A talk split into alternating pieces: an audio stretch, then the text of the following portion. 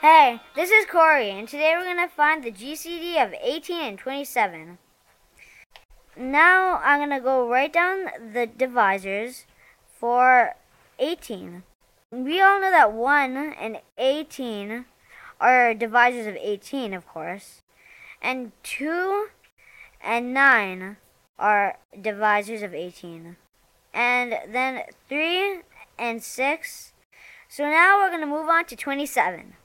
1 and 27 are, of course, factors of 27. 3 and 9 are factors of 27. And now I'm going to go and circle the divisors they share they have in common. They have 1 in common, 3 in common, and 9 in common. So the GCD of 18 and 27 is 9. Thank you. Have a nice day.